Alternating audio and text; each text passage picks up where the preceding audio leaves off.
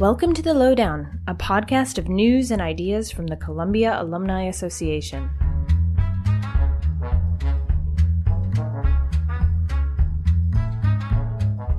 For this episode, we're going to play an excerpt from a conversation that was hosted by the Barnard Center for Research on Women. The conversation was between Richard Bulliet, professor of history and Middle East studies at Columbia, and Dr. Nina Ansary, the author of the book Jewels of Allah The Untold Story of Women in Iran. Based on her doctoral thesis on the women's movement in Iran, Ansary's book breaks down stereotypical assumptions and the often misunderstood story of women in Iran today. In the discussion you're about to hear, Bulliet and Ansari pick apart the restrictive measures undertaken by the Islamic regime that ironically ended up empowering women. We're only playing an excerpt of their conversation in this podcast, but we've also posted a link to the full video recording of the discussion at thelowdown.alumni.columbia.edu. The audience Q&A was led by Barnard College president Deborah Spar, and it is definitely worth checking out. Now, here's Richard Bulliet.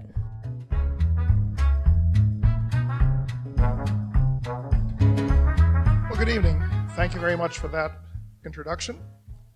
Uh, I don't feel like I should be a co equal with our uh, honored guests uh, and alumna for this event uh, because I'm not a specialist on women in Iran. Nevertheless, I have a few things to say. Um, Partly because this is not only about women in Iran, but this is about how Americans think of women in Iran. And that perhaps makes uh, a few remarks that I have to make a little more relevant. Uh, on Facebook yesterday, I saw something, and it's somebody had said, if uh, Ansary got her PhD at Columbia, she probably worked with Bulliet. And, uh, and then somebody had responded, no, Bulliet knows about a lot of things, but he doesn't know anything about uh, post revolutionary Iran. And I only mention that to, to emphasize that Nina's doctoral work was not something that was handed to her as a topic by her, uh, by her sponsor. Um, this, you know, she found so many things and went through so much material that I knew nothing about that um, it was kind of from my point of view, the ideal thing where I learned much more from the doctoral student than they learned from me. Nevertheless, as I say, I have a couple of things to say about women in Iran. I first went to Iran 50 years ago uh, with my late wife, and we spent some time in the city of Nishapur, uh, where my first book, my doctoral dissertation, uh, was uh, focused on. And in Nishapur at that time, 1966, uh, uh, there were three women who did not wear a chador in the entire city, about 30,000 people. I think, I'm pretty sure there was only three. There was the wife of the French cotton expert who was there to advise the farmers. There was my wife, and there was the wife of the chief of the education system in Nishapur, who was an Iranian who had migrated from the Soviet Union. And she had grown up in the Soviet system where they thought it was, of course, uh, foolish to be wearing a chador. Otherwise, all of the women uh, wore uh, a chador, which was a uh, normally black garment that went from here all the way down to the ground. And if you were, um, uh, if you wanted to, you could sort of hold it over your face or put in your teeth and hold it that over your face that way if it's something to carry. But the chador was the norm for uh, Iran outside the capital at that time.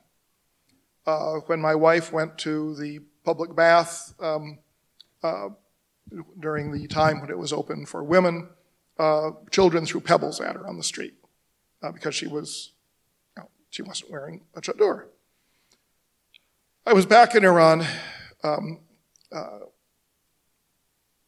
a number of years later, in 1977, the last time I was there before the revolution. And of course, enormous changes had taken place, particularly after uh, 1973, when you'd had an oil price uh, shock that really changed many things in the world. And the Chador was uh, one of those things that was advertised as now being on the way out. I was in Hamadan, uh, which was another provincial city, somewhat larger than Nishapur, at a conference. And the conference was under the sponsorship of the Empress. Um, so at the initial meeting of the conference, every public employee in Hamadan uh, attended. And I was the first speaker. And so there was this movie theater filled with hundreds of people who had no idea what I was talking about. And then as soon as we had the coffee break, all of them, all of the audience disappeared and we were down to the 20 or so conferees. They'd shown up because they had been ordered to. And that evening there was a reception at the officers club. The officers club was an important thing because the army was very important under the Shah. And in the room, a room probably close to the size of this, you had all of the officers from the Iranian army stationed in Hamadan and all of their wives. And all of their wives were wearing party dresses. There's not a single chador to be seen. And they were all sitting in chairs lining the perimeter of the room. And then you had a sort of cordon sanitaire of about four or five feet before you got the cluster of men in the center of the room talking to each other. Uh, no woman talked to any man, and no man talked to any woman, but they were not wearing the chador. Um, and all the women looked incredibly uncomfortable. We had one woman in the conference, uh, the redoubtable uh, Anne Lambton of uh, School of Oriental and African Studies in London. She talked to women, but nobody else did. And, and yet, Americans were very uh, much of the opinion that things were changing in Iran because the chador was on the way out. But you don't change attitudes just by changing clothes. Uh, the last time I was in Iran uh, was 20 years after that, in 1996. And I went to the, uh, I was in Tehran, I went to the Tehran Book Fair, which was, um, oh, about three circus tent sized pavilions with uh, hundreds of exhibitors showing books uh, before the revolution you did not want to go to an Iranian bookstore. There was nothing interesting to buy. But here were all these exhibitors, and it was thronged with high school and college students, boys and girls, um, going, running back and forth, looking at the books, um, seemingly interacting with one another, no security around. All of the girls had chadors on, or hijab. Not some of them had chadors, the old style. Most of them just had the hijab, the uh, the scarf. And I thought, well, those officers' wives dressed in ways that would suit Americans uh, before the revolution. But now, uh, after the revolution, uh, the clothing seemed to be more conservative, but the women weren't. And that leads me to, uh, to Nina's doctoral thesis, because what I think she has focused on most effectively in the thesis is the degree to which uh, the last 35 years of, of, the Islamic Republic of Iran um, has had a uh, has seen an enormous change in the activities and the education and the behavior of women, changes that were not advocated by the leadership of the country but came about anyway. And I think that what I want to start with is asking Nina, how did this come about? How did women, uh, under a repressive and only uh, partially democratic uh, religious regime, uh, become so very active uh, in comparison to the way things had been prior to the revolution? So, Nina. Thank you so much. Um, Tina, thank you so much for the kind introduction. I'm thrilled to be back at Barnard. Um, and thank you for the lovely um, foundation for our conversation. Uh, the most phenomenal thing about Iran is that I was a woman born in Iran and I left at the cusp of the revolution. And much of what I uncovered about women in Iran um, did not come from my own background or from mainstream media for that matter. It came about um, through the mentorship of Professor Bulliet And Professor Kamali, who's here in the audience tonight, uh, really, uh, for me, was eye-opening because, as Professor Bulliet said, what the Pahlavi monarchy had envisioned prior to the Islamic Republic, um, which is a Western trend, and the adoption of Western customs has actually come to fruition during a most unexpected era, which is an oppressive era, which is an era that um, has embedded gender discriminatory laws at every turn. But here you have not only women, but a whole new generation of uh, Iranians who don't subscribe to this ideology. In terms of women in Iran, uh, one of the most empowering mediums has been the value of their education.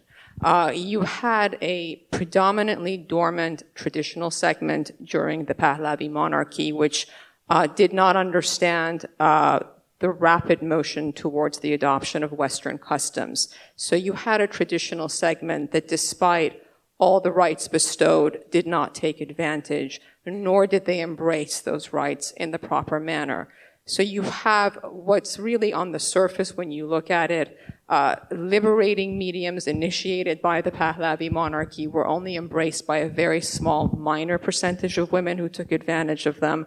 And, uh, you know, what we look at on the surface as seemingly liberal and liberated for many women ended up being restrictive. Namely, what Professor Bulliet touched on, which is you saw women uh, who did not embrace uh, the adoption of a Western attire or Western lifestyle. These women actually, when Khomeini initially came to power and uh, mandated the veil, the veil was a welcome alternative for so many women initially who actually felt more comfortable um, coming out of seclusion. The other phenomenal uh, discovery that we made during my journey was that uh, the Western educational infrastructure that the Pahlavi monarchy had embedded with the help of the US was actually never dismantled, despite the fact that the Islamic Republic, for the first three years, uh, decided to embark on Islamization of the nation. So what we discovered in uh, looking at the specifically the elementary school textbooks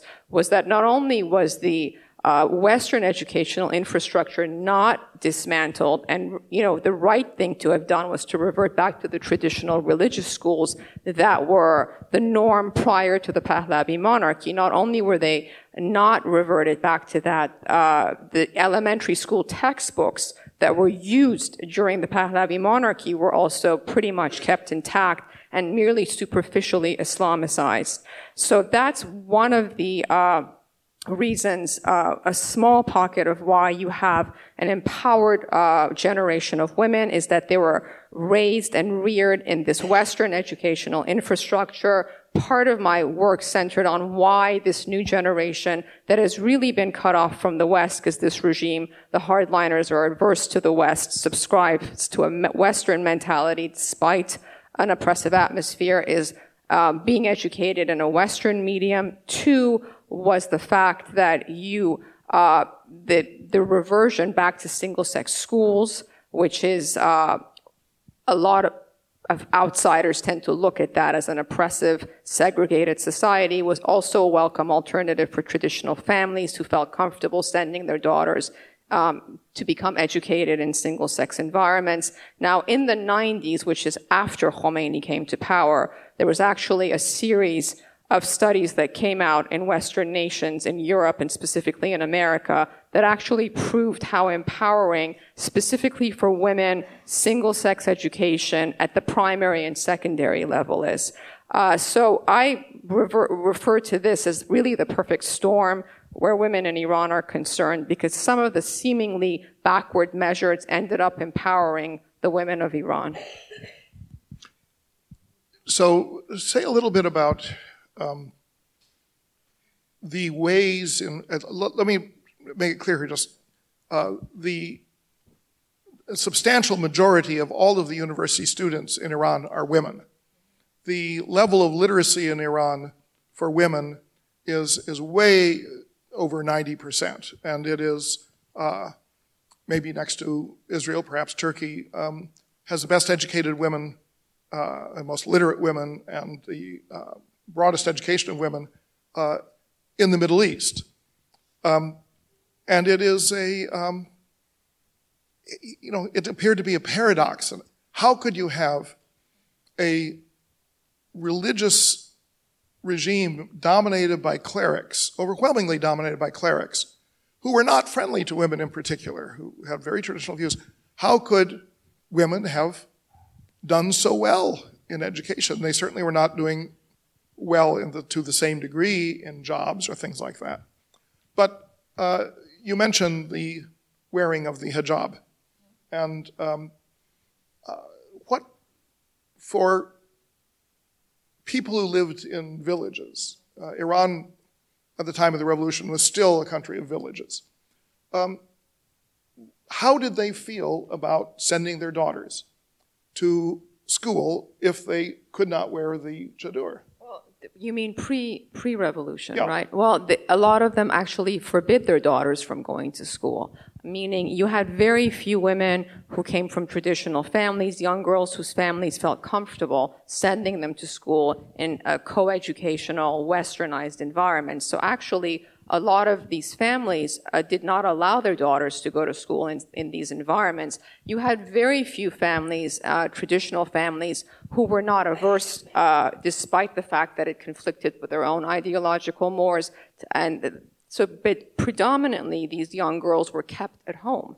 And specifically with rural families, they actually used their children as part of the workforce in the agricultural sector. So it wasn't, you know, one was that they used the children as part of their workforce, and two, they didn't relate to this climate, were uncomfortable sending their eight year old to sit next to a girl without a headscarf and a miniskirt. So it kind of worked in sync, and they sort of uh, it was uh, sort of something that they could not embrace. It, it was an overnight change. And, uh, you know, the literacy corps that were sent to the rural areas talk about um, when we were looking That was in the time of the Shah. right at the primary sources how they were sent to uh, because they were aware that this was having adverse effects they even uh, implemented quranic recitations as part of the curriculum they even tried to separate the classroom with boys on one side girls on one side but it, it really was was uh, to no avail really we remember when we looked at the material and the uh, interviews that they had done with the literacy corps, uh, men and women had all said that we tried our best to get these uh, families to send their daughters to school, and they just were not buying it. Now, if you go to school, of course, that's a good thing. Um, but there's a question of what are you being taught in school? And what are you learning? Uh, two weeks ago, I was in uh, Qatar, in the Persian Gulf, where, uh, as University of Qatar, University of Qatar is 77% female. Um, and it's two campuses, well, it, campus is split between the boys' half and the girls' half, so they do not mix. Um, it, like the University of the United Arab Republic that I, uh, the United uh, Arab Emirates, that I was visiting a couple of years before that, which was 80% female, um, about as bad an education as there is uh, anywhere in terms of quality of instruction and in terms of the, um, uh, you know, the quality of the graduates as they come out. In Iran, it appears that the women who get an education actually are educated and are able to read things. Now, one of the things that happened in the Arab Gulf that they decided they should have education in English uh, because English is the international language, the language of the future, and so forth and so on. So here you had girls who, many of them really did not understand English, who were going to college, uh, getting degrees in English language university. Um, I took over one class uh, and I asked them, you know, how long it would take them to read a 30-page uh, article in English. And they said, well, that would take the entire semester. Of course, that's the way we used to learn Arabic here, where you read 30 pages a year. And, um, and then the professor would give a lecture in English and then stand in the hallway afterwards and repeat it in Arabic, because so the girls could understand something. Now, the girls were happy because they, got, they were away from home. Um, and Otherwise, they would sit home with their, their mothers and their aunts and learn to be traditional Arab women of the Gulf variety. But this question of quality has a lot to do with what language you're teaching in. And one thing that happened in Iran is that the language of instruction is Persian. And you have one thing after the revolution, there was an absolute flood of Western books translated into Persian. So, could you say something about the intellectual quality of the women whom you deal with? Well, first of all, the inner, you know, one thing that we're also not aware about here is that, uh, and I wanted to highlight this specifically tonight, and then get back to your question, is that Iran, uh, everyone tends to look at this regime as one entity. Iran actually has, uh, under this banner, has progressive clerics. And so what was very important also that empowered these women was the presidency of Mohammad Khatami, uh, who was really uh, a moderate and allowed for the infiltration of numerous feminist publications uh, were given procured licenses and allowed to operate within this oppressive environment. Now, the feminist publications that I specifically looked at uh, that came about during the Khatami era were actually, in so many ways, more progressive and more inclusive where a woman's rights is concerned from a global perspective than the ones that were used uh, pre-revolution. So that also, Professor Bulliet, I know I analyzed those uh, magazines as well. I mean, these young girls are also being exposed to a plethora of feminist publications for eight years as well. So that was also taken into consideration. And these were also magazines that translated excerpts from renowned Western feminists like Simone de Beauvoir, Virginia Woolf. These are all, this is the language that these girls were um, exposed to that was translated in a language that they could relate to, that they could understand, and also a language that conveyed that the West, which this regime uh, shuns, uh, particularly when the supreme leader comes out and says that gender equality is one of the West's biggest misconceptions. This, these magazines actually showcase the more common ingredients between Western women and Iranian women, namely uh, the fact that Western women were also once uh, inflicted with patriarchal uh, boundaries, and that we have more in common that is assumed. I want to uh, point out one thing here about your book. Um, I thought when I saw it, well, this is her doctoral dissertation uh, uh, rewritten in a more accessible fashion, which it is. But then in the back of the book, you have a kind of uh, picture, you have pictures and capsule stories of eminent Iranian women. Uh, scarcely any of them would be people Americans would have heard of. But can you tell us something about some of these women that you celebrate in the book. Oh, the, the, these women are actually the, actually, I rewrote my doctoral thesis because Professor Bulliet encouraged me to rewrite my doctoral thesis as a mainstream book. So I have to give him the credit for that. Um, so I, uh, I actually asked Professor Bulliet, I don't think anybody really cares about women in Iran. And he said, well, you're not, you don't know that and I don't know that. I care and you care and that's good enough. So you should really go about rewriting this in a way that maybe your daughter can read and enjoy as opposed to a dense doctoral thesis.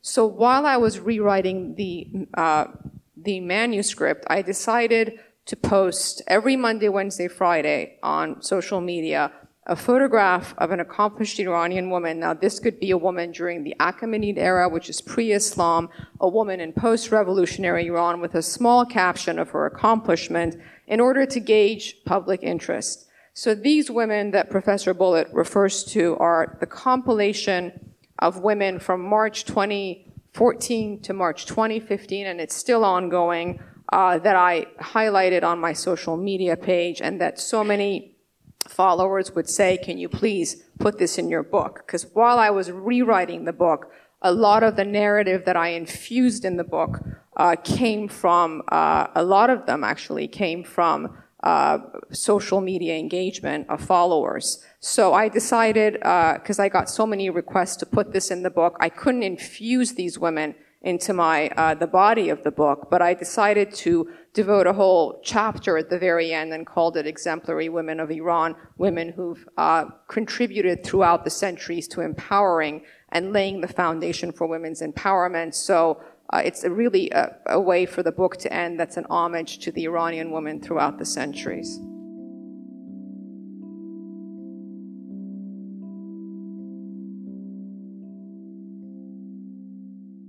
This podcast was produced by the Columbia Alumni Association.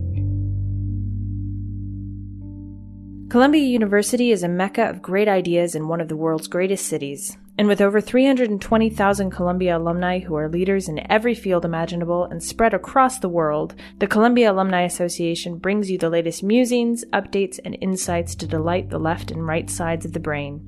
Learn more about the Columbia Alumni Association at alumni.columbia.edu.